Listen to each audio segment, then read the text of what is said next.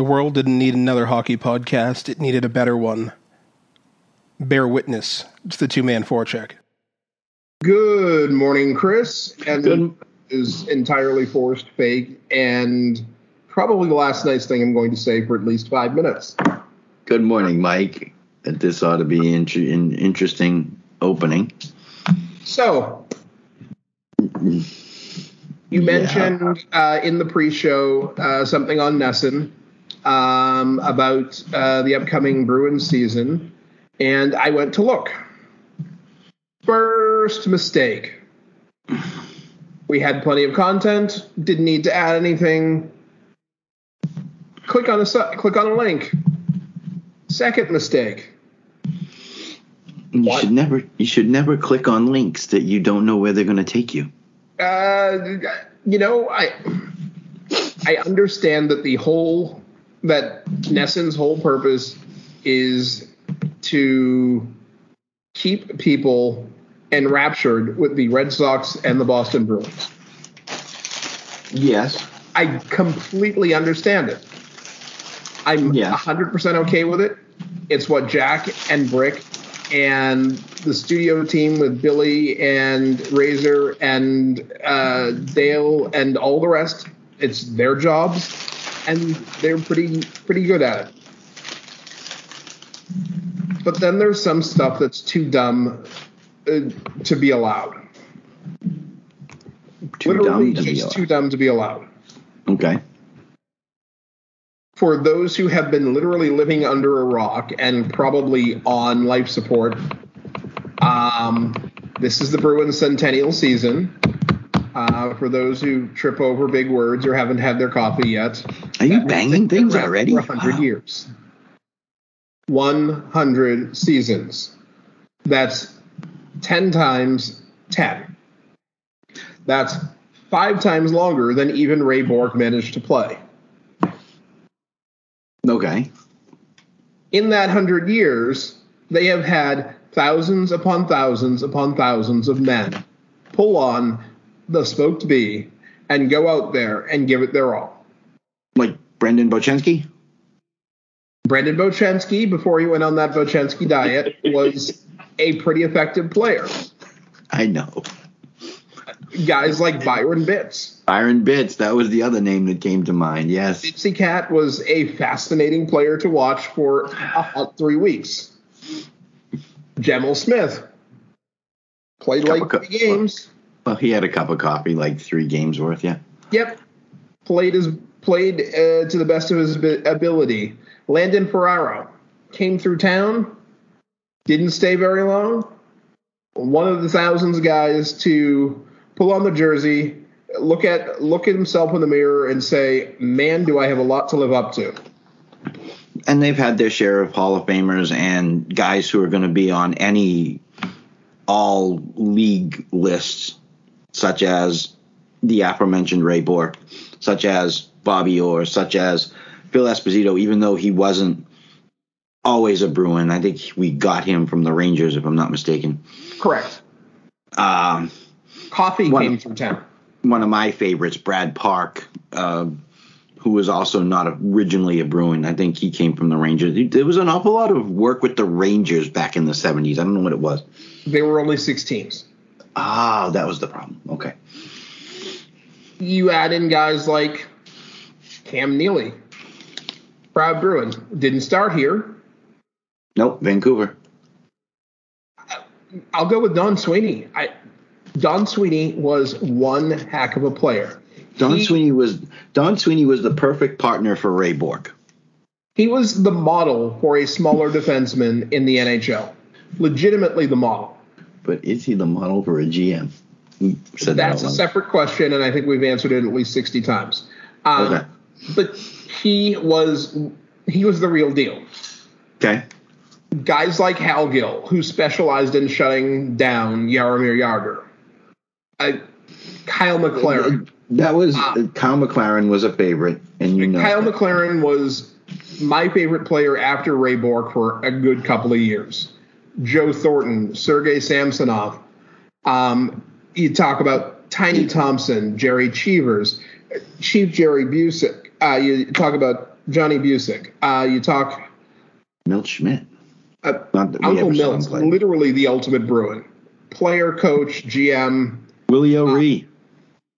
Exactly. Willie O'Ree, groundbreaker for the NHL, still contributing to the NHL in uh, in a different capacity. still com- still contributing to hockey in general and the improvement of the sport. Absolutely. And there's then you talk about then you talk about guys who were the ultimate role players. You talk about guys like Shawn Thornton. Never going to have his jersey raised. But Elon. everyone everyone knew who he was and he did his job and more than his job for his for pretty much his whole tenure here. You talk about guys like uh, PJ Axelsson, Oh goodness. yes. absolute classy player, contributed on and off the ice. He started the PJ's uh, PJ's um, campaign that Bergeron eventually took over uh, as Patricia, Patrice's pals. Uh, you look at guys like uh, Peverley and Ke- and Chris Kelly and Adam McQuaid, who are uh, part of the Bruins coaching and development staff now. Um, you go back in time to Bob Beers.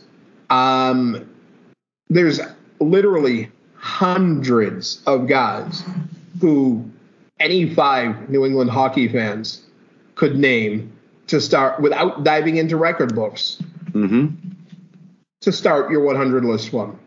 Guys who accomplish stuff, guys who won individual stuff, whether it was at the Olympics or World Juniors or college, um, major junior.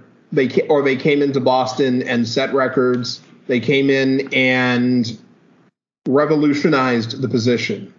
Tim Thomas, I personally think he should already be in the Raptors. That's me. Some people think he didn't play long enough.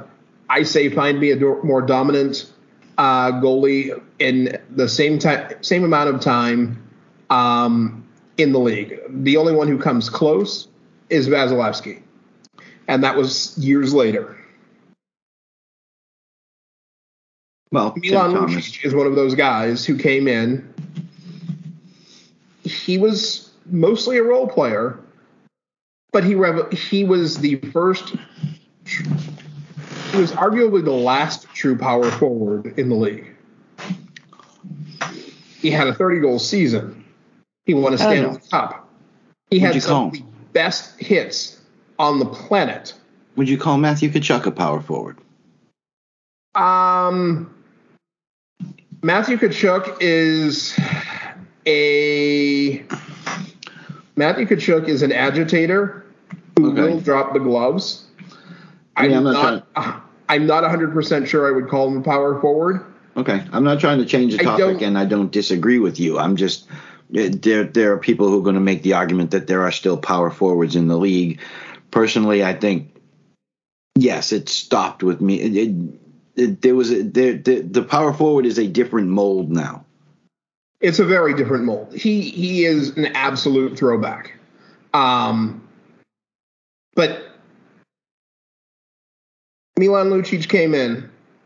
Everyone, everyone, everyone remembers that Mike Van Ryn hit, whether they actually saw it or not. Just They remember. over and over again too. Plus all of his fights. Plus, I mean he and, and but he was the ultimate uh, as far as that lunch pail guy. He came in. He had that ten game window where the Bruins had to decide whether they were going to keep him or send him back to the Vancouver Giants. And he And expected he- to go back. He expected to go back, but his play forced the team to keep him. because he came in and he played like someone you don't ever want to take off your roster. And then he and he was still a terrible skater. At And the then in that yes. next offseason, he worked on his skating. He improved drastically. And his skating was much better right up until that high ankle sprain. Mhm. And Milan Lucic made the all-time 100 list for the Boston Bruins, which I'm okay with. He he was part of a cup win. He had He was an uh, integral part of the Cup win. Yeah, It, it wasn't like he was sitting on his hands. Absolutely. He went out and did stuff that made that win possible. Is was he the first or second most important player on the team that that that cup run? No. If No. you took him out sure- and sure put Thomas- another guy with his same season regular season stats in there, are they winning the cup? That's harder to say. But I do not have any problem with Milan Lucic being one of the two guys, or one of the guys on the list. No, I don't either. I think his I think his ability to, and I'm going to use the phrase, and people may or may not have an issue with it. I don't care. His ability to take over a game or to dominate a game. It's not for the whole 60 minutes, but whether it's in pockets of a five minute time span during the first period or a 10 minute time span in the third period, his ability to dominate segments of the game and change the direction There, of how the game was going, it, that to me is important enough. they to use get the him phrase on a list pick like up this. the bench or or carry the locker room a little too much. He's legitimately done it. You were talking about that um, that Toronto series where they came back uh, to win in overtime. As much as people talk about Bergeron, and Bergeron certainly played his part in putting the uh, blue and white to rest. Milan Lucic was if Bergeron was the fire, uh, Milan Lucic was the hydrogen feeding that fire. That At, at, at some point in that third period, it, it, Lucic just took over on this persona of we're going to win this game. We're, I'm taking over this game. he put on the cape. Like Yes. he put on the cape, and everyone. Not only did he fly, the team flew with him. Yep. Um, And that's the other name on the list that we know of. has none of those categor- eh, characteristics. I mean, should we should we be should should we poo poo it and say to this point in his career or I mean, I agree. I have not seen those characteristics in in this young man. I, I just I worry that and I've said it many times uh, one of the things that they always said about, say about him is that he learns from his mistakes. He doesn't make the same mistake twice. Okay. Uh, I have In to his- disagree. in his career, he did win. Uh, he did win. He was part of the gold winning team in 2015 for the U18s, okay, and part of the bronze team for the U20s in 2016. so he has some he has some hardware, some medals. He does have some international play. Okay, College, um, I, I, don't don't spent- remember anything useful out of his college career. he spent two years at BU. Um, no awards What? for anything there. Won a bean pot. Okay, I'm sorry. He does, have awards. Uh, he was in all rookie team and then the first team, but no no championships uh, of any variety. Um, Seemed to have a partner that allowed him to be himself. wait, you you're not implying that uh, that um, his partner lifted him up? Are you? Uh, implying it? No, I'm pretty much stating it. Okay, because yes, uh, if there's And he's doing it again with the team he's currently on. Yes, uh, I you've you've heard that everyone who's listening has heard us talk about this before. Grizzly plays well with almost everyone. McAvoy unequivocally plays his best hockey with Grizzly. Period. and there may be something to that chemistry. I'm not. I'm not. Oh no, I don't. I don't say that as a knock on on player chemistry, because obviously we wouldn't have had the Bergeron and Marchand chemistry, uh, uh, like synergy, if it didn't exist. Right. Like those two players, almost immediately from the time that they started playing together, were a rock solid tandem. And the same. Uh, it's the same for well, it's similar. Marchand has played some very good hockey without Patrice Bergeron. I don't know that I've ever applied a phrase like very good in a serious manner to McAvoy's play without Matt Grizzly. I just I don't understand how. Yeah, I don't understand I- that how this young man makes the list, unless this list comes out and it includes. uh, It, it, it has to include Patrice. The, the, I mean, if he's not in the top five on that list, then Look, if he's already on the list and he's not been here for a championship, and Brad Marchand isn't on the list, and PJ Axelsson isn't on the list, uh, not that Bergeron is still a still a player. It says it include the article says it includes at least two current players, and it was dated fairly recently, so after the retirement announcements. But I, I'm sorry, I mean, if I sit down after we finish recording and just start typing the names of Boston Bruins players, I will probably come up with 60 names by myself who I would put ahead of Charlie McAvoy in contributions to the Boston Bruins. At least Yeah. 60. They have a list of quite a few well known hockey writers, some of whom are on the Bruins payroll, which again is fine. Bruins, NESN, I'll use those interchangeably. And yes, I understand the list is at least partly PR, but it shouldn't be grotesque.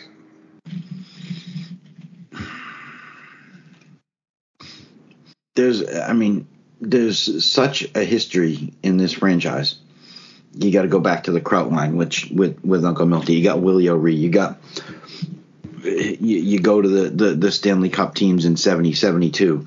You, you've got the mid 70s. You got Ray Bourque handing ha- handing over Phil Esposito's number so it can go to the Raptors. You look at the numbers in the Raptors, you can't start wearing a single digit until you get to six for one thing. And honestly, I can't think of a player I actually loved who has wear, worn the number six in Boston. Joe, Thornton, like Joe. Thornton. Joe Thornton wore number six his rookie year before he switched to 19, and that was all because of Norm Leveille and his medical history and his uh, his his attachment to the team. But he did eventually. But he did switch to 19. Number six was worn by Glenn Featherstone. I mean, yeah, there isn't a number six that I can think of that I would say he has to be up there. But you go one, two, three, four, five, seven, eight, nine. 10 would be the next one, which the the I mean Ken Hodge Jr. wore it, Jean Ratelle wore it. I mean, but you you go through 1 through 10 and there's only two numbers available. Okay, The, the, the history of this team is ridiculous. the captain's C for the team, starting with Sprague uh, Cleghorn back in the 25-28 seasons. They've only had 20 captains. Only 20 captains in 100 years. Um, uh, Ray Bourque, I believe, is the longest serving captain. Joe Thor, uh, Zdeno Chara is up there. There's a couple of guys who only served for a year or two. I mean, Jason Allison, 2000 through 2001. Yep. Joe Thornton, 2002 through 2005. Even Patrice Bergeron was only two years. But that, with those 20 names, you're already one One. fifth of the way, or close to one fifth of the way through the list. No, 20 is one fifth of 100. No. I Allison is probably not going to make it at, into your top hundred list. I loved him, but yeah, I, I agree with that. Jason Allison's not making the list. so in, in terms of retired numbers, Eddie Shore, Lionel Hitchman, Bobby Orr, Dit Clapper, Phil Esposito, Cam Neely, Johnny Bucyk, Milt Schmidt, Rick Middleton, Willie O'Ree, Terry O'Reilly, Nifty. and that's before you get to Patrice Bergeron, Zdeno Chara, David And- Krejci. So that's 33's out the window, 37's out the window, 34 it's out the window. 34 at some point should be out the window. 30 should be out the window for like 30 should. I mean 30, yeah. 30 should be out the window. Why did I say 34? I don't know. 30 should be out the window.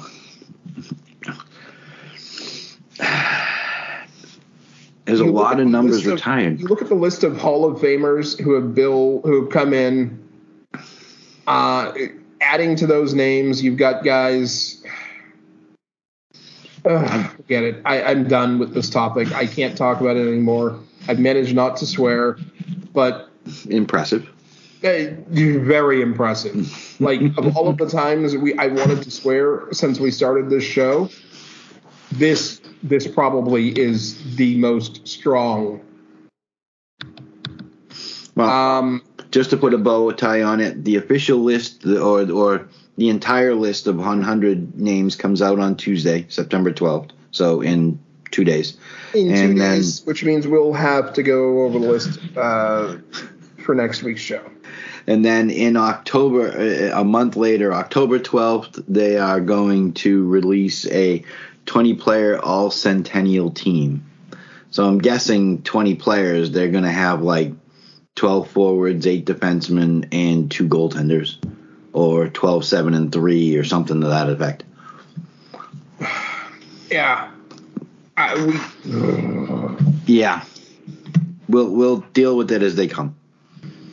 Um, from enraging stuff to, um, well, something a little amusing Okay. and probably not for the best of reasons, but if you're a hockey fan uh, and you have been anywhere near the internet in the last three weeks, you have heard the name Jett Deschamps and probably seen people questioning his actual name, his actual age, rather.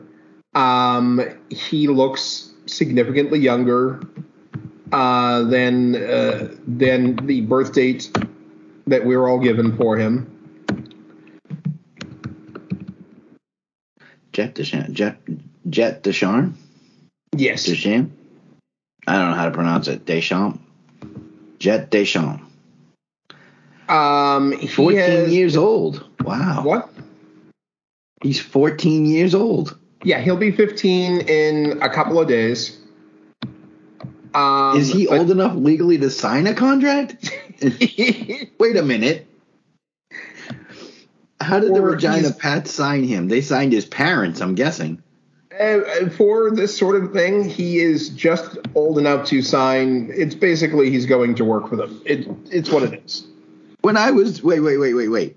I had my first job when I was 14. I had to go through I had to actually fill out an application with the state or at least with the ci- I think You it have to was get a work permit. I had to get a work permit because I was 14 years old, and the stipulation was that I couldn't work later than eight o'clock on a school night, Monday through Thursday, or Sunday through Thursday. Weekends I couldn't work past 10, and I was only allowed to work like 20 or 25 hours a week at the most, or something like that. It, there were rules. He's 14 years old. He's signing contracts. Uh, clearly, I'm old. So what's up with Jett Deschamps?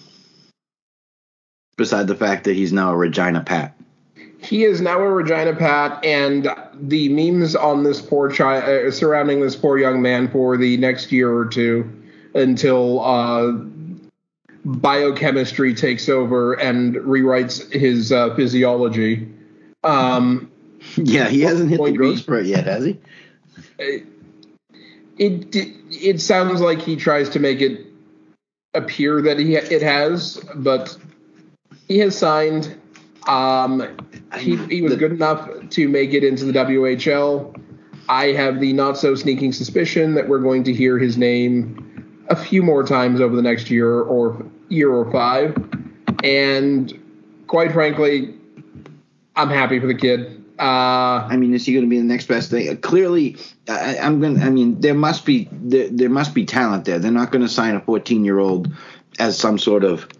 Uh, he'll be 15 before the Marketing. season starts. Okay, 15. But still, they're not. It, this isn't some sort of marketing scheme. Clearly, there's talent here. Absolutely.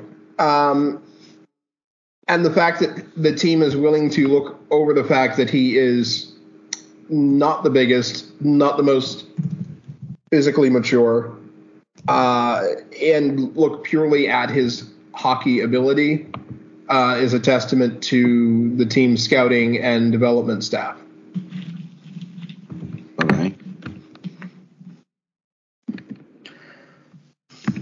So he's an 08 baby, about to turn, like you said, 15. I, wow. I I mean, congratulations to him. I I it, says here it says in Elite Prospects that he's 5'6", 119 pounds. Um, There are dogs in my development. I would worry that about- way more than him. I would worry about the size. I don't know how. I don't know if the W is is a physically uh, more so than any other. You know, is it more offensive minded where he's going to be able to skate around and, and avoid a lot of hitting and oh he's a defenseman. Wow. He's a defenseman, um, so he's got to be fairly positionally sound. Uh, Left shot defenseman too. Yep. Uh, 5'6", 119. He, his birthday is the 28th of September. Um, we will all be wishing him a happy birthday. Uh, looking at his he, he had 36 penalty minutes in 30 games with the Rink Hockey Academy Winnipeg U15 team. Uh, yes, uh, he was a bit, he was a busy little boy because uh, he played 32 games for the W AAA U teams. Um, six goals, 18 assists, um, and 16 pims there. Uh, it looks like he was playing up and down um, in hockey last year and getting in a good clip of ge- getting in a good clip of games. So good for him, and I'm, look forward to finding out what he uh, what he does next year. Wish or him well. I next hope season. it, yeah, wish him well. I hope he's. I hope his his arc keeps going upward because. I mean, like I said, 14 years old. I was working Child World. For those who don't know, defunct cho- defunct toy store chain. So Um, that, that's what I was doing at 14. So uh, would you rather have been playing in the WHL? signing contracts that would have been so cool. yeah, I think I would have. Mm. Awesome. Uh, so Jake DeBrusk, Jakey. who has been fairly public about what he wants uh, during his time as a Boston Bruin, is set to become a UFA uh, in about 10 months. He's already stated he's looking forward to, he would prefer to sign and remain in Boston. My how how how the tune has changed. All with the change of one man. And Wasn't it it under is fascinating that that has been the case. under the prior Uh, head coach? He was saying the exact opposite. And that was when he still had no leverage because he was still an RFA. demanding trades and didn't want to be here and one head coach later and now he wants to stay here and he wants to re-up here and I don't know. Something happened. I don't know what happened but something happened. Could it be the the change in head coach? I, I, I'm just I'm just spitballing here. I'm just, I, Just spit- I just I think it's I think it's a lot the head coach, and if you when you come right down to it, he'll be 27 or so at this time next year. okay However much longer Brad Marchand decides to play, it's probably not going to be seven or eight years. certainly not seven or eight years as a number one left wing. Um, he's in great shape. He takes he works his backside off, but Father Time has won hundred percent of the time. And I don't think that it's going to be any different for Brad Marchand, um, even if Patrice Bergeron seems to have found the fountain of youth. Um, despite having decided to retire this season. Yeah. If I were a betting man, I think that we're going to see guys like DeBrusk and Marchand and uh, allowed a lot more offensive freedom this year and encouraged to do a little bit more one on one and use their skills in the offensive zone because we don't have those strong number one, number two centers like Bergeron and Krejci uh, that we did in the past. Um, Okay. and that means we could actually see we could actually see Jake crack 30. We could even see Marchand crack 40, something that's long overdue, and he was brutally used out of a couple of times. And poor Jake uh, had that broken leg at the Winter Classic that absolutely kept him from hitting 30 last year. Um, So if he's and and, and it's funny because the Boston Herald article that we that we've been referencing here actually like third or so paragraph in or fourth paragraph in whatever it was actually indicates that uh, Bruce Cassidy, the one that he butted head with, who was fired, uh, they sort of intimate without saying that that's the reason why it happened. But just reading, uh, looking down this, they're thinking that his value would be something similar to what Brandon Hagel signed with uh, Tampa Bay. look at the Six numbers. and- He's had a and a- better. six six and a half million per year. If that's the case, if they can get, if they can keep him for six and a half, I mean, I know that the cap is the cap, and Sweeney's got a lot of work, and he's got to figure things out. But if you can keep him around for six and a half, uh, I think I'm okay with that. He's currently making I- what four per, four four million per. he signed a show me deal for four million, and he showed. I mean, at this point, He thinks he can score 30 this season, which I actually feel he's capable of scoring 30. I mean, he's scored 27 twice. He scored 27 twice last year in 64 games. The uh, the previous time in in 68 games, and that was his second season. So I think if Um, he can if he can manage to avoid that one injury that keeps him like this year it was the broken leg this past season, which he played through in the Winter Classic. Yep. and then he had to go off for a few weeks. If he can avoid that big three, I mean, I'm not saying he has to play all 82 games, but if he can get somewhere between 77 and 82 or 75 and 80, if he can get into that range of games, he, I think he very easily could score 30. I think he's got the talent level. I'm not disagreeing with him there. And if that's the case, then yeah, I think that six and a half is a fair number.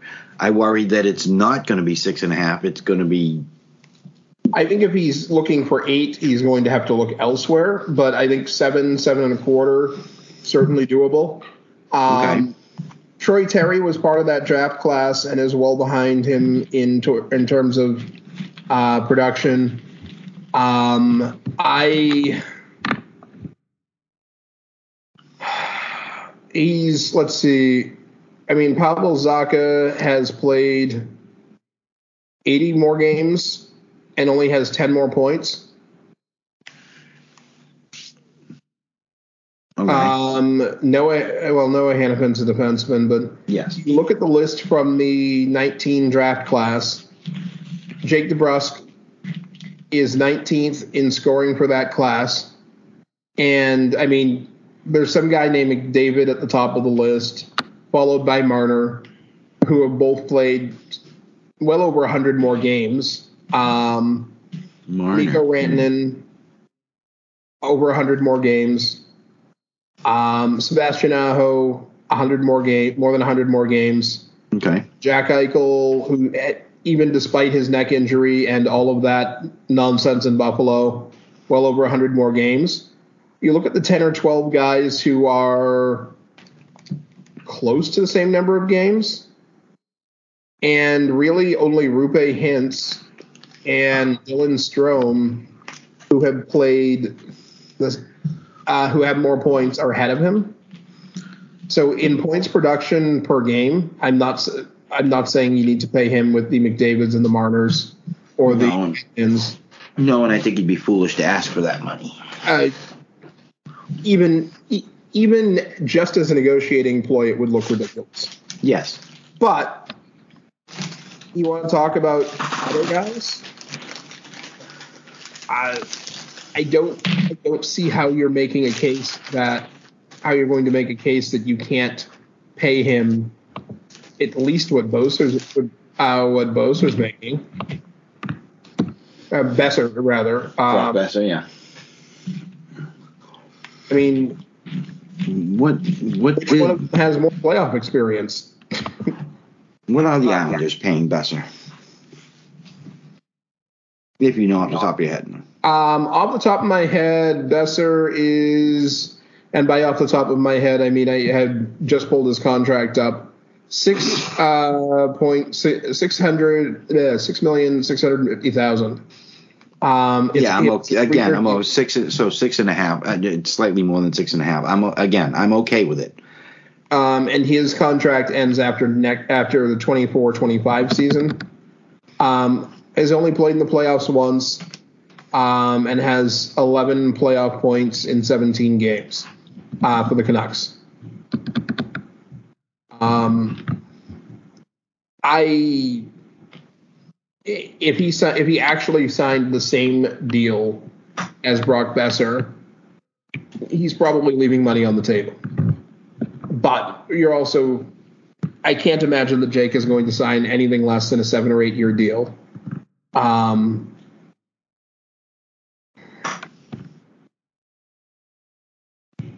and for Boeser, that was really not a huge raise over his previous contract, which was which was like a hundred and a hundred thousand and under six million.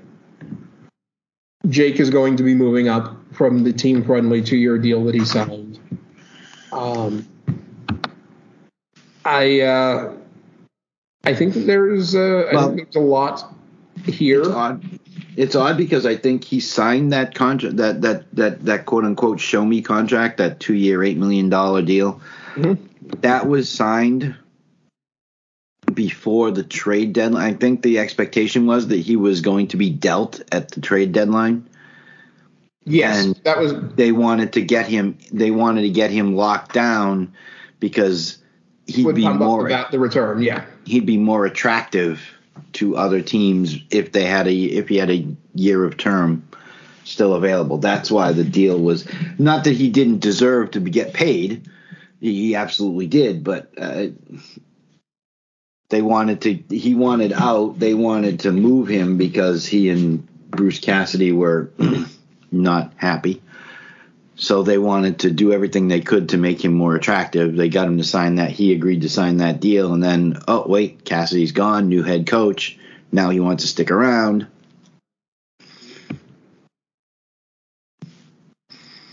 I don't have a problem with him sticking around. I think I don't that- either. I've I've always liked the player. Um, I think that I hope that our that the Bruins system can produce a reasonable center for him. That's my concern. medium term.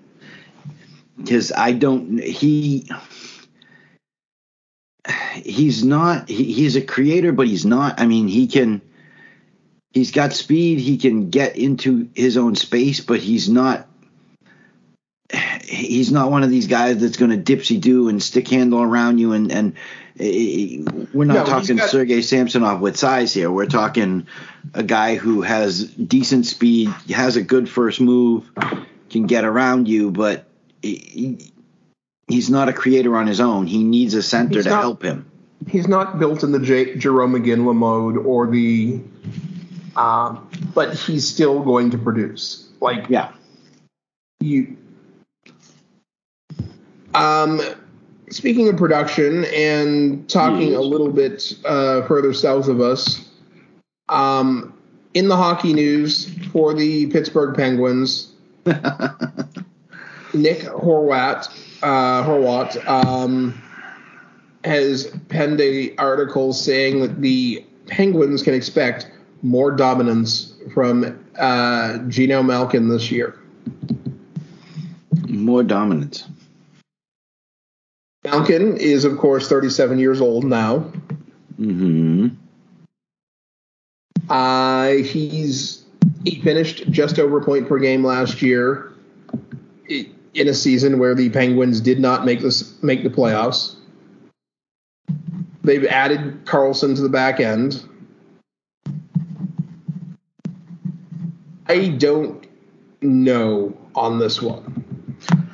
Um, I just don't know because Karlsson will lead to more movement and more speed on their power play, and at least when the puck is moving forward, uh, in their own zone and to five on five, um, five on five uh, chances.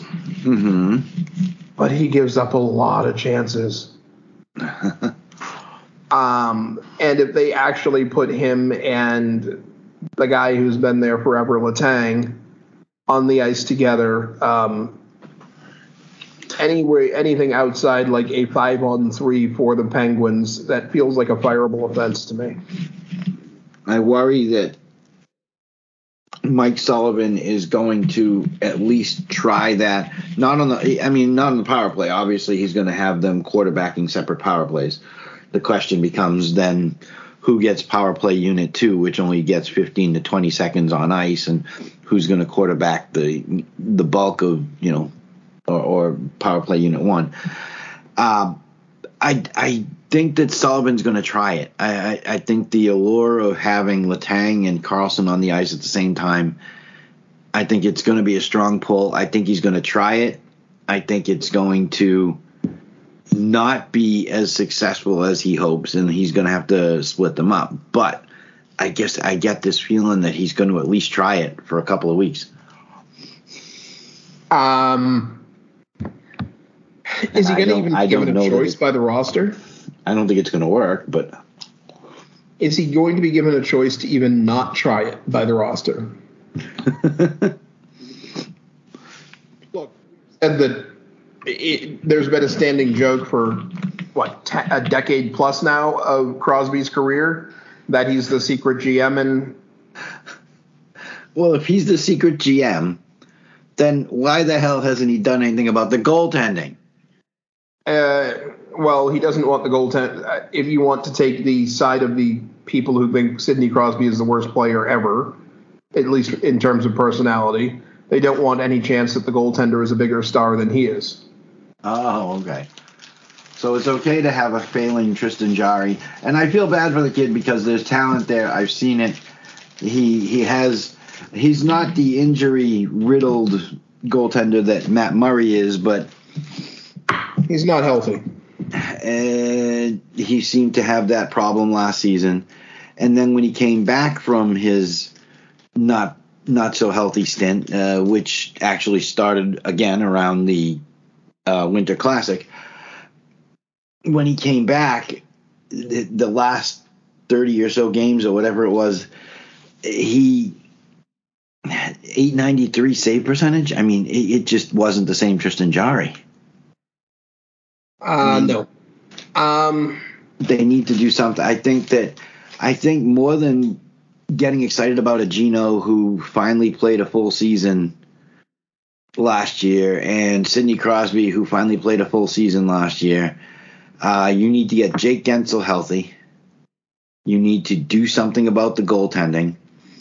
And you have to hope that your best defense isn't a 33 year old Erik Karlsson and a 38 year old Chris Letang, 37, however old he is, 35.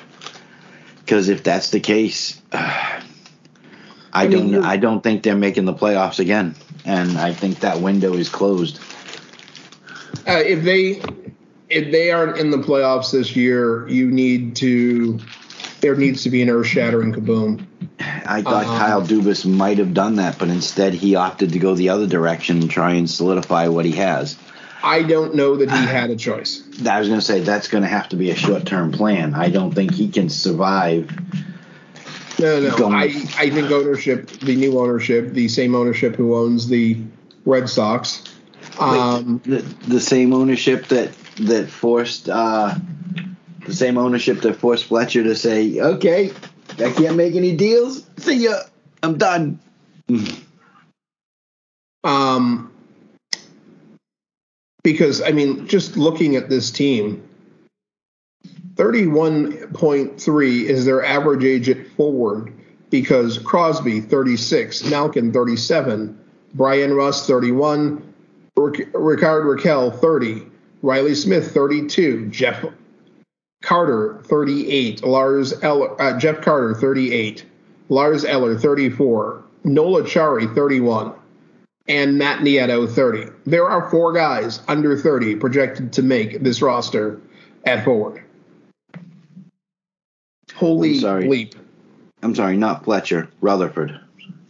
Um, their defense is almost as old at 29.1. Um, I just there. Look, I Jeff Carter is not the player that he was 10 years ago. He's not even the player he was five years ago.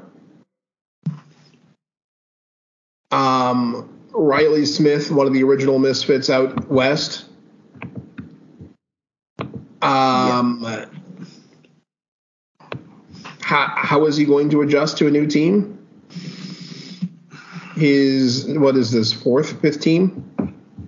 Yeah, because he spent 40 games with Dallas, two full seasons with Boston. He was part of the he was part of the Seguin deal, was he not? Um, I don't remember that, but he went to Florida for two seasons, Vegas for six, and this is going to be his fifth team. Yeah. I'm pretty sure he was part of the Seguin deal because Seguin was here for. Seguin was here before him. So I'm pretty sure that he was part of the Seguin. I don't know. I, I'm guessing. I'd, I'd have to look it up to be certain. Um, did you know that they have? There was actually a GM between Rutherford and Ron Hextall. Uh, wasn't that one fairly brief?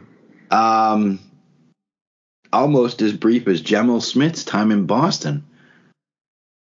And this man managed to snowball this into a job with Vancouver. He was GM for literally four games. His name is Patrik Allvin. After Jim Rutherford abruptly decided that he didn't like the fact that ownership told him he couldn't make a deal because he was trying to get rid of Chris, he was trying to get rid of Letang, and he was trying to bring in he was trying to bring in Vince Dunn. I mean, hello. So yes, you you are correct. Um, Riley Smith was part of two interesting Boston Bruins trades.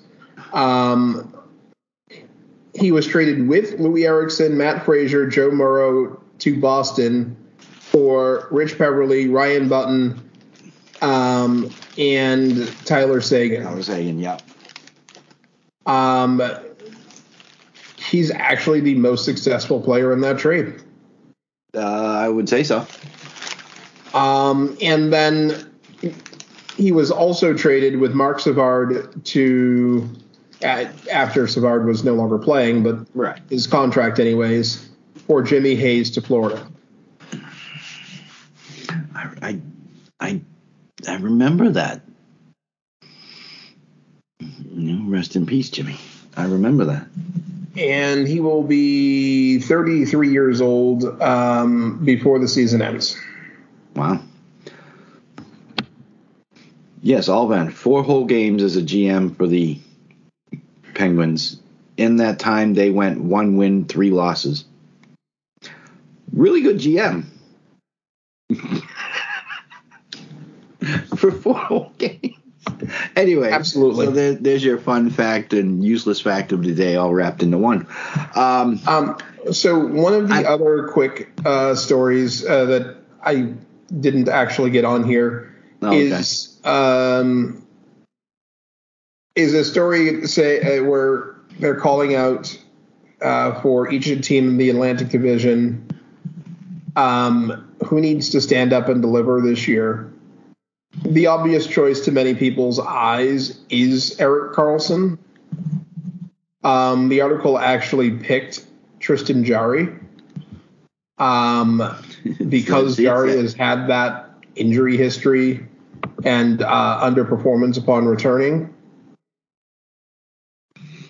What do you think? Is it one of them? Is it Letang? Is it does Goal. Chatterfield need to be the guy who stands up? I, I wouldn't have said it during the last part, but I would have waited for this one. But goaltending, it is inconclusive at best in Pittsburgh. Is is Jarry going to be the number one? Is Casey DeSmith going to take the job? Can Casey DeSmith can Casey DeSmith play as a number one goaltender? Can Delkovic recapture the magic. Oh, it's Nedeljkovic. That my apologies. I'm Uh, I Nedeljkovic. thought- I don't remember where DeSmith landed this year, but he might actually be in their in their system still. No, um, No, I don't remember where no, DeSmith he is, and it almost from- doesn't matter because he's Casey DeSmith. Ouch. yeah, that first topic still has me a little saltier than usual. I just what I don't Casey DeSmith. Um, oh hey, we're gonna get to see a lot of Casey DeSmith apparently. This season he's going to be playing in Montreal. Now we put a nice bow bow on that. By the way, he's from Rochester, New Hampshire. We should be more supportive of Casey DeSmith. Rochester, New Hampshire is closer to Montreal than it is to Boston. Wow, this is easy. And so, as I said, for me, it's all about the goaltending. It, Nedeljkovic, are they going to get the Nedeljkovic that played in Carolina, or are they going to get the Nedeljkovic that played in Detroit? And the Nedeljkovic that played in Detroit wasn't terrible, but at the time that he was the number one, the players in front of him were less than good.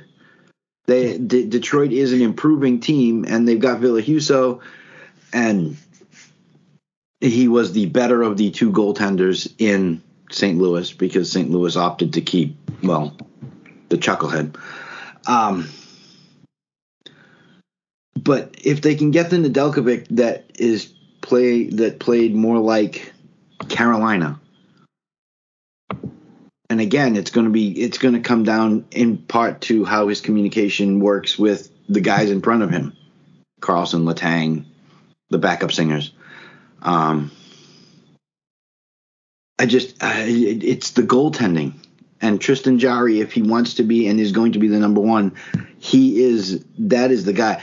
Eh, Karlsson is going to be the focus because he's the he's the one that Dubas brought in. He's still making ten million dollars a year. Eh, whether they're paying him that or whether they got San Jose to pay half, I don't know. I don't remember. And But I don't know why you think we're going to see a lot of Casey DeSmith in Montreal. It's very clear that Carey Price will be back in net and the number one goaltender. Really? Well, he's a ten million dollar goaltender, so You don't sit your $10 million stud. well, Cayden Primeau's going to be up there soon, so if he can get his head out of his butt. Uh, it's the goaltending. It's not Karlsson. It's You're Crosby giving and- Karlsson a free pass on the summer, on the season. a free pass? No, he's got to show up. But I think that more important than Karlsson is the goaltending.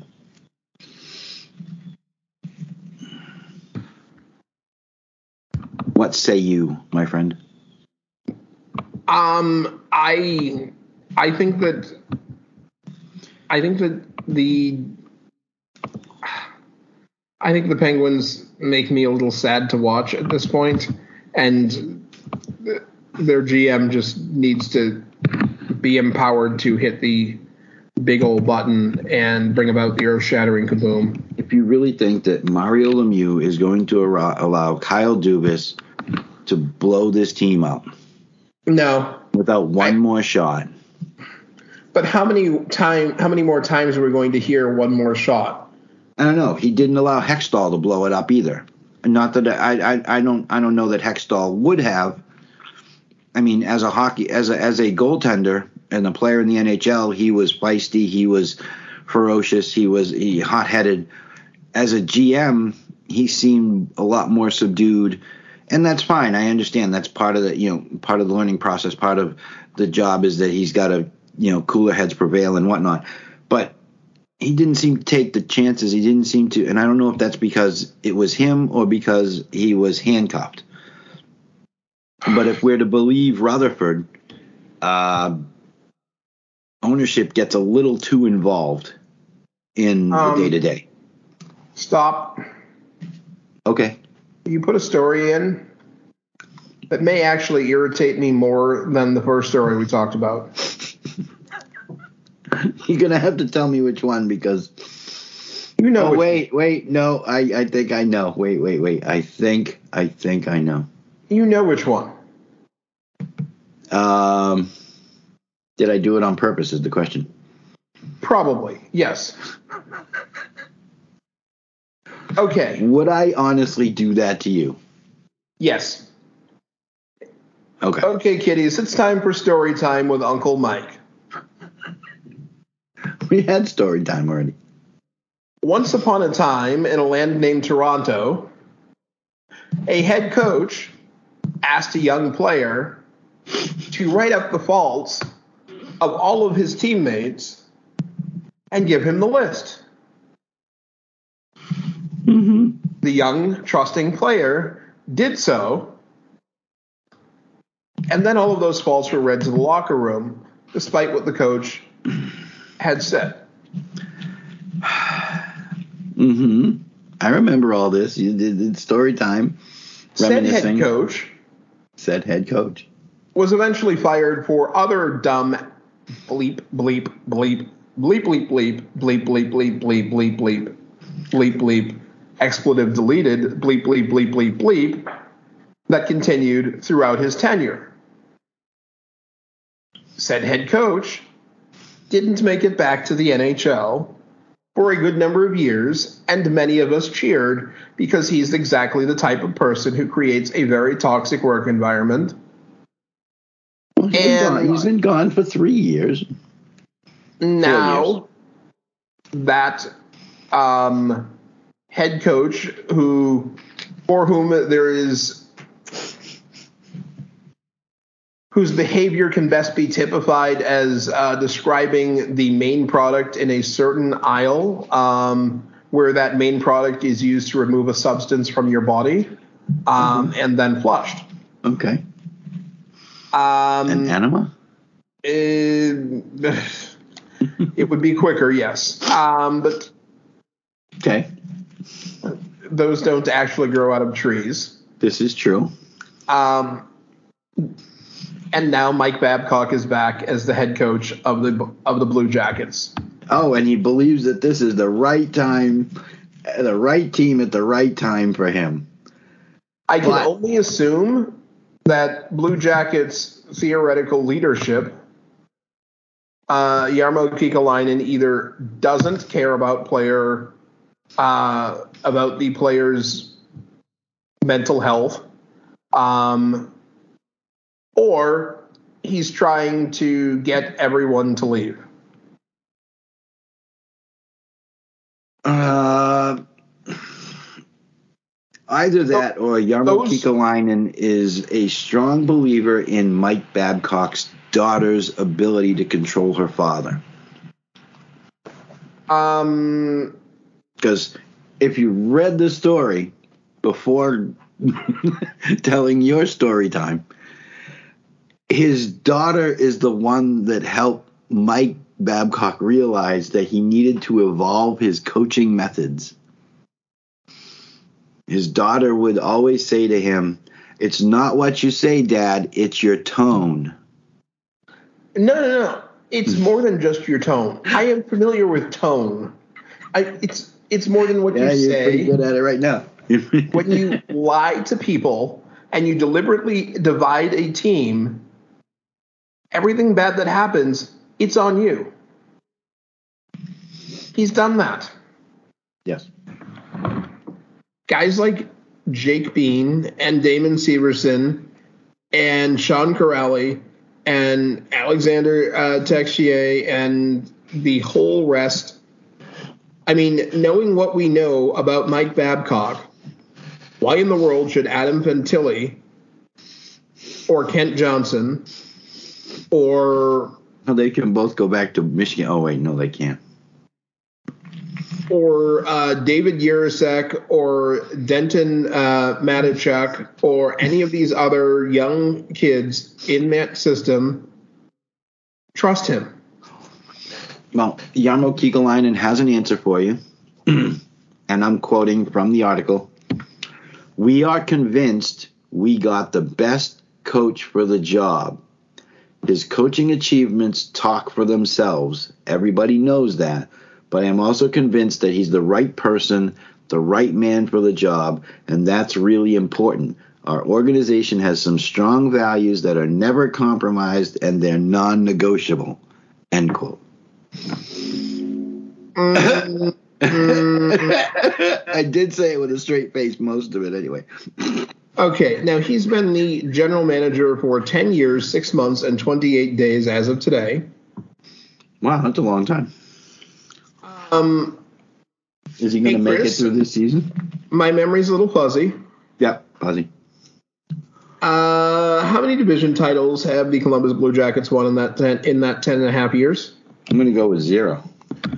Uh, okay. Um, how many how many uh, playoff rounds have they won in that time? Playoff rounds. Hmm. One.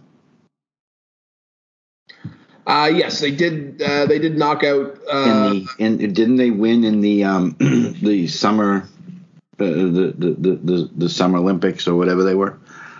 The summer the Pretendoffs. Yeah. The pretend offs. Thank you. I think they won around there. I think that's why I said one. I mean, Kekalainen's putting together a decent team, but to go and get a head coach like this, after what he's done in Toronto, yes, in Detroit he won a Stanley Cup with Detroit. Oh wait, he didn't have to coach that team. It practically coached itself. It was Hall of Famers. Yeah. So they won the Pavel qualifying Datsyuk, round of the 1920 Zetterberg, I mean- season. won the first round in uh, 1819 against the Lightning. Ooh, Um. No. In fact, they swept the Lightning and then got run over by the Bruins. Oh, that's Um, lost to the Penguins in 1617, lost to the Capitals in 1718, didn't qualify in 1415 or 15 16, lost in the first round to the Penguins in 13 14. Um, so they've won one real playoff round and a round of the pretend offs okay. in his 10 and a half years. There were other head coaches available. Uh, if I'm not mistaken, Bruce Boudreau was one of them. Um, Claude Juliansville is not coaching I- in the NHL right now. Claude Julien has won a Stanley Cup. How does he not have a job? Unless he doesn't want a job. And I understand that. But if he wants to be, how does he not have one? I do not understand this. There's so many other candidates who would be, shall As I we said- say, less divisive. As I Less- said, yep, less divisive. Yep. I don't get this. Is this a hail mary? Is this a Because- that's what, what I'm saying is based on based on Kekalainen's comments, what he did in Toronto is not as important to him as the fact that he's led a team to the Stanley Cup. But as I just finished saying, Detroit uh, Hall of Fame caliber players, Datsyuk, Zetterberg, friggin' uh, yes? Lidstrom. uh, I mean, it, the team was littered with top-notch talent. He didn't have to coach them; it was managing them. All right, you on the ice, you go, you go, you go. He didn't have to coach them. It wasn't a difficult. I, I, I, I I know I'm making it sound eh, difficult in terms of eh, coaching a team like Toronto where they haven't won in a number of years. The talent is younger. The kids are are greener. Detroit Like- was a lot of veterans who knew what they were doing, who were top tier, top notch talent. And you bring him in. Eh, There are other options and other options that are better communicators that aren't going to pull the crap he pulled in Toronto. Sorry. I I I hate everything about this deal, and it's impossible for me to cheer for the for the Columbus Blue Jackets while he's still there. Period. It's impossible for me to applaud uh, while he's still there. Uh, this is gross. And uh, we may have a model contract for uh, some of the young guys like Seider and uh, going forward. A model contract. Rasmus, uh, Rasmus Dahlin has signed a new contract, eight years, ten and a half a year, after putting up 73 points eh, with 15 goals in 78 games last year. Rasmus Dahlin. Now, hold on a second. I'm, I'm do, do, do. Five seasons into his NHL career, 6'3, 202, 23 year old left shot uh, defenseman out of uh, Lidköping, Sweden. Okay, so His numbers have improved every year. Uh, year well, his numbers have improved year over year. Uh, now my he had a question bad is 2021 season, but I think that uh, there's a lot of factors involved in that. well, the thing is,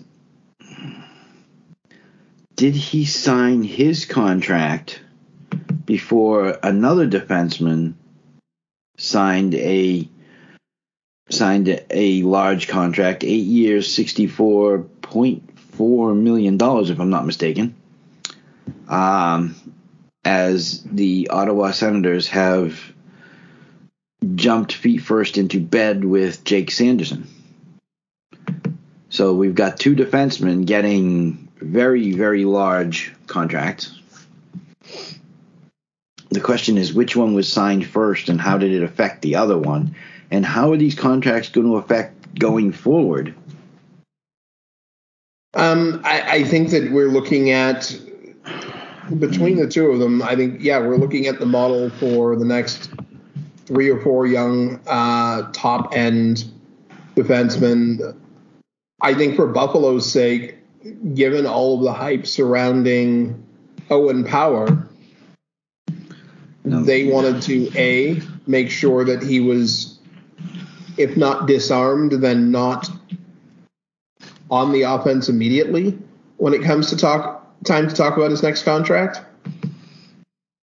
Owen's Um, We've seen teams botch their uh, their player relations by attempting to lowball uh, candidates and having it lead to three or four years of absolute labor unrest, we'll call it, or nasty negotiations. Yeah. Um, looking at Jake Sanderson, Jake Sanderson's contract is a little harder to justify. He's got Yeah. one. He's only got one year uh, of NHL time played. Yeah. 32 points in 77 games. Nothing to sneeze at. Um, his numbers at uh, North Dakota were great. Were pretty. Were pretty impressive. Um, it, the 21-22 season, he had 26 points in 23 games, but still just the one NHL season. People can say, "Hey, is this a fluke? Is this an outlier?" I don't think it is. I don't think I. I I'm not sure that I'm in the camp that thinks that Jake Sanderson is the best young defenseman under 25, and those people do exist. Um, Jake Sanderson has a fabulous birthday, though. uh, looks pretty ro- looks pretty ordinary to me. Yeah. Okay. Fabulous birth date, then. Uh huh. the thing is that I think his contract was signed first because if you go into cap friendly, they don't show Rasmus Dahlin's extension yet. They still have him expiring at the end of this season. I'm not Okay. saying I don't. I'm not saying I don't believe the story because eh, I mean it, it's on.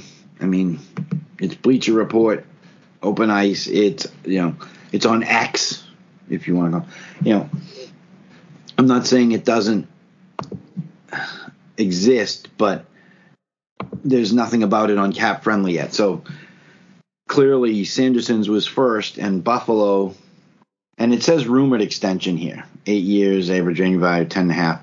If that is the case, clearly Jake Sanderson has already set the market and Buffalo has responded to that number by giving Dahlin more. So we're And- already having the ripple effect from the Sanderson contract. and it's the right and, and it's in the right direction. I mean, neither one of them is a top tier outlet at this But- point to be a. is- pla- I don't know if Rasmus Dahlin's a ten and a half million dollar player. Million under the current cap versus ten and a half million under the future cap. Um, and we're again we're talking a defenseman who put up 73 points in 78 games on a team that did not make the playoffs, and I still have questions about their overall depth at forward. Okay. Uh, do I think if you're asking me which of these two guys has I have more confidence in in actually earning out their contract, I suppose is a, is a decent way to say it over the next three years. Jake Sanderson's history says that he's probably going to keep producing at above a half point per game. Um, I mean, close to a point per game. Who knows? But above a half point per game, I mean, seems I likely. I agree with you as far as the Jake Sanderson thing. That is uh, quite the leap to go from. Was he basically entry? What was he basically entry level? He's entry level. It was a he's only he- played a single year. He's gone from entry level to eight million per. So yeah, I, I- I mean, I, and Pierre Dorion is creating a little bit of a juggernaut up there. So I'm not ready to call him uh, crazy or, or oh my goodness, what does he think he's doing? At least not yet. But at the same point in time, you've got one year of, of You get one year of a baseline, and that's just not. That's pretty scary. Uh, but honestly, both of these teams could well make the playoffs this year. We Yes. talked about how close Buffalo came last year. Yep. Um, you know, the family competition between Brady and Brady Tkachuk and Matt. Matthew. Oh yeah. Um, Tim Stützle is only 21. Mhm. Um, Tkachuk is only 23.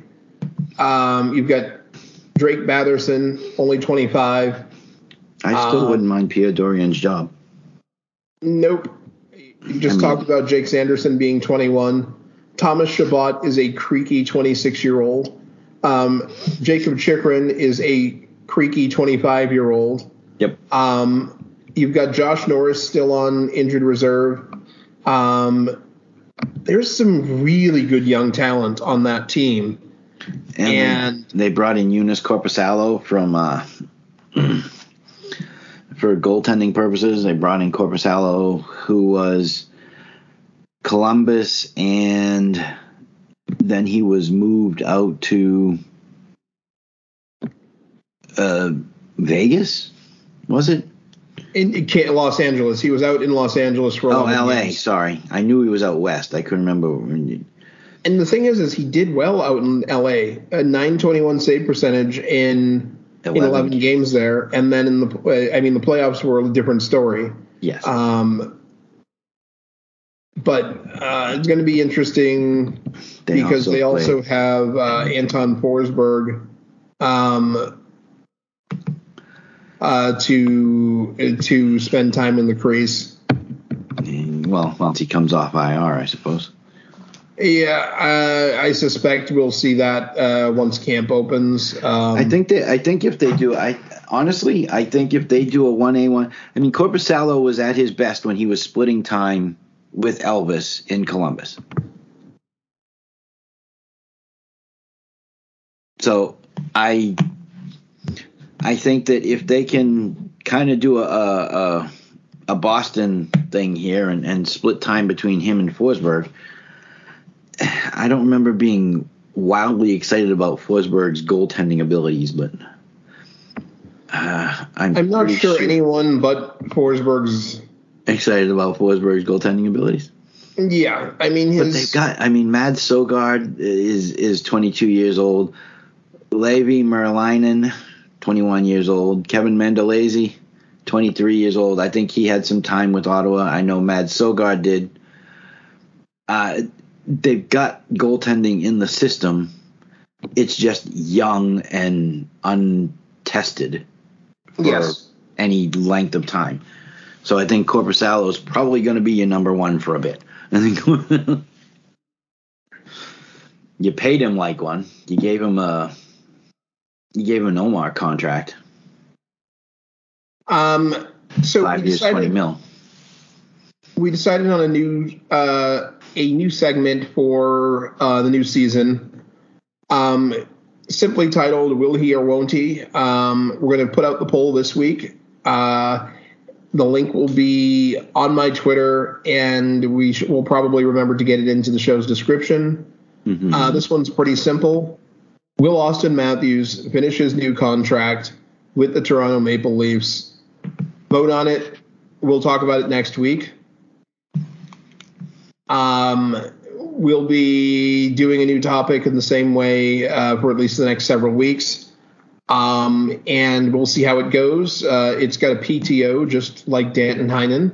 Um, I really, really like the Danton Heinen PTO, even more than I like the Chiasson PTO, which is hard to say.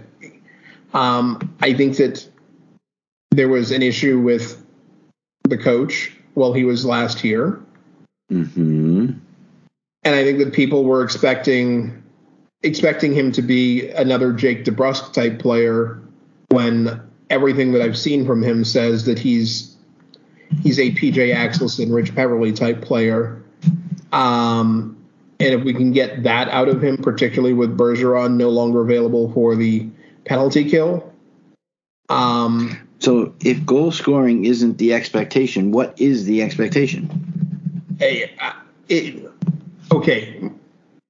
Lead top level goal scoring isn't the expectation.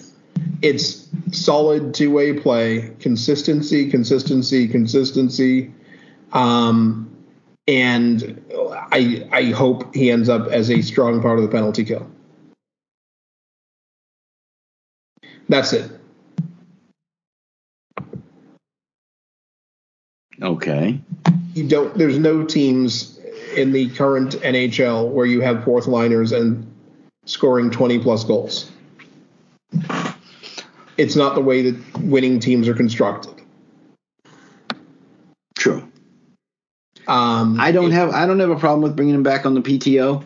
I mean, I know that they asked Chase, I, I know it, it, Alex Chiasson, who's also here on the PTO, and and I guess he was asked, you know, how he feels about you know feels about doing PTOS and what, and he said they suck and not wild about having to go through this process, but he's done it in the past. Um, I think if you can bring in a guy like Chiasson, bring in a guy like Heinen, see what they can offer you, see what they can do, give them an opportunity. We see we've seen Danton Heinen here in the past. Yes, goal scoring, whether he whatever he was expected to do goal scoring wise, he was still a strong two way player, and I think that they're going to need more of that ilk in the coming seasons because you don't have a Patrice Bergeron, you don't have a David Krejci. You're going to need players to pick up the slack as far as the two way play is concerned. Yeah, uh, I. I mean, not, uh, not to take away from what we've seen from Charlie Coyle or from Pavel Zacha, but uh, I I can't put them at the same level of defensive play as Krejci and Bergeron. And Krejci was, I think, noticeably underrated uh, in terms of his two way ability. Um, I, I don't want the adjustment for fans in the future in the post Bergeron Krejci era is going to be strong. Is going to be it's going to be more noticeable than people think because James Van Riemsdyk is not going to be out there as a number one penalty killer. It's just not going to happen. Um, it, they Montgomery and Sweeney and the rest of the staff are gonna need to find a way to do do it by committee. I, I, I liked Heinen. I really was annoyed with the way the fans dumped all over him when he was here when he was here the first time. No, Um, I was I've been talking about Chiasson for seven or eight years in terms of him coming to Boston because I think he's that type of guy. Um, I don't think that both of them will make it. Um, not without the Bruins making a move during camp uh, to move someone out. Um, but if both of them make it, it probably says a little something about the young talent in the system. okay. Um, but it wouldn't necessarily make me cry. No, me either. Um, I do have one. More, I do have one more thing. I know that we're Yep. running tight on time. I promise not to take more than two minutes. Um, I looked it up real quick, and I saw it. I, I actually saw it again on the NESN. Um, at least I think it was on the NESN. But anyway, I know I saw that Jamie Langenbrunner is going into the U.S. Hockey Hall of Fame. So I went to dig up a story. Come to find out, not only is he going, Dustin Brown, our good buddy Brian Burke. we love Berkey. we do, we along do. With, along with referee Brian Murphy and Katie King Crowley, are all going into the hockey hall. I I had no idea Dustin Brown or Brian Burke were going. I mean, I- I- it is the U.S. Hockey Hall of Fame. It's not. Oh my goodness! It's not the you know the. It's and not for those of you wondering, it is at 801 Hat Trick Avenue in uh, Eveleth, Minnesota. Um, Patrick is- Avenue. You gotta love it. that is just outside uh, Virginia, Minnesota. But where else would you have it except in in a, in a winter state such as Minnesota? You weren't uh, you weren't looking forward to going to see it in Maui. Maui would be nice, but somehow the setting would not uh, be right for a hockey Hall of Fame. But Jamie Langenbrunner is on the coaching staff of the Bruins. Uh, actually, he's the assistant GM, if I'm not mistaken. Not on the coaching staff. He's in the front office. He's assistant GM. Um, but it's also we're also going to see Dustin Brown and Brian Burke go in. And congratulations, congratulations I congratulations to all of them. I think it's great. I I mean, love I love me some Brian Burke. Uh, he, he's in, he's entertaining to watch.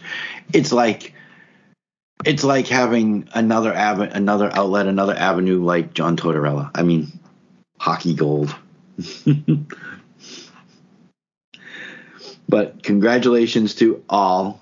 Katie King Crowley played nine seasons with the U.S. national team, won Olympic gold medal in '98. She's head coach of the women's hockey team at Boston College.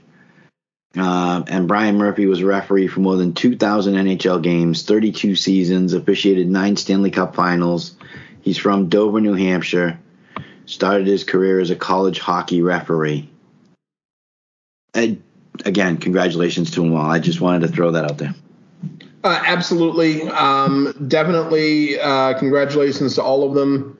And uh, it gives uh, Jamie's son, who is in the Boston Bruins system, uh, just a little bit more to live up to. Um, yeah, that's not going to help, is it?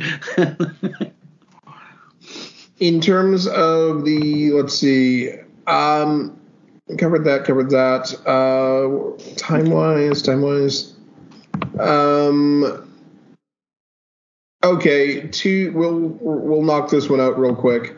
Um, Jonathan Drouin, who has had his ups and downs in the league, um, and been something of a it's been an easy topic for the press. Um, has been reunited with uh, with Nathan MacKinnon way out in Colorado. They're in Colorado for the first time since the two of them were playing together in the in the queue. Um, yeah, weren't they with Halifax or something? Uh, I believe it was. Yes, I believe it was the Moosehead. Um, this is this promises to be a pretty fascinating adjustment for the team. Um, he's not going to necessarily replace the playing style or the persona of the Colorado uh, captain who is still injured. But if he's healthy and playing well, Landeskog will probably rest a little bit easier this season um, if they can recapture, if MacKinnon and Drouin can recapture even 80% of the magic they had uh, in the queue. Would be nice to see. And it would be nice to see Jonathan Drouin make it back. I know that he's had. Uh, I know because I've read it, not because I know him. I, I know because I read. We know, I should say, that he's had struggles of various and sundry kinds. Uh, whether it was in Tampa Bay, in Montreal. I mean, I can only hope that he is on the right track. And if being in Colorado with a former teammate who seems to be guiding him based on the story, uh, and sitting there throwing throwing saucer passes to each other, you know, and and MacKinnon just offering all kinds of positive feedback when he's dropping perfect passes right on his tape. It, it just sounds like a good situation for him. And hopefully it will help him get back to what he was capable of and where he was drafted. I hope it works out for him. Uh, like for me, you know, you look at the last couple of years of MacKinnon, uh, of Drouin, and basically in the last four seasons where he was in Montreal, you know, we had the pandemic and all of the response to that, which I think um, actually hurt. Well, it actually, I think it actually hurt him because he Oh, he seemed absolutely. to gen he seemed to genuinely be trying. There was a time in Tampa Bay where he actually seemed like he had checked out mentally, like he didn't want to be there, he didn't want to play. It, it, it seemed like he wanted nothing to do with. But when he got to Montreal, that trade with Sergachev, he I mean, actually he- seemed to be applying himself, and then we get the the the, the pause. Well, he had the first two full seasons there, which were solid. Uh, you know, 46 points in 77 games, 53 in 81. Um, and then you have he had all of the injuries and things in the 1920 season. Comes back, pops 23 points in in 44 games uh, in the 2021 season. So another injury, some more, uh, and the shortened season. Then the next season, only manages to make it into 34 games, has 20 points along the way, which isn't which isn't a terrible points percentage. Um, but last year, only 29 points in 58 games. That's a little bit of a regression. Some of that is obviously the Montreal Canadiens as a whole were decidedly ungood. Um, they were about as good as my feelings for the Babcock hiring and the list that we started the show with. Um, I think only two is- goals. Like, I, if he looks this good through camp, I don't think another fifty point or or higher season is outside his reach. Not with the not with the the offense that Colorado puts on the ice. I mean, it's not just MacKinnon.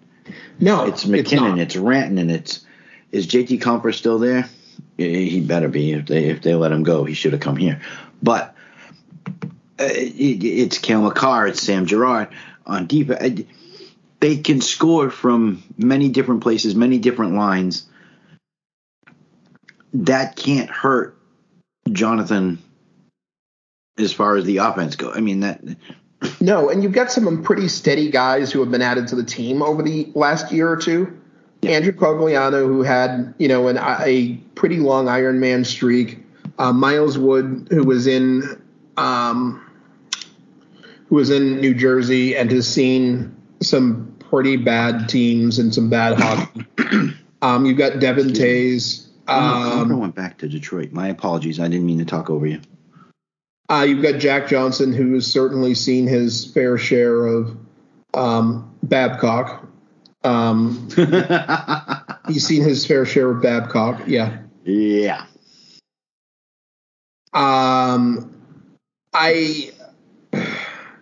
Uh, the other the other part is you know as big uh, as big a star as MacKinnon is as big a star as Rantanen is, Colorado's not a top tier media outlet. He's he's not going to get scrutinized the same way that he would if he were in Boston or Montreal or Toronto or New York. well, yeah, the scrutiny started at Tampa Bay.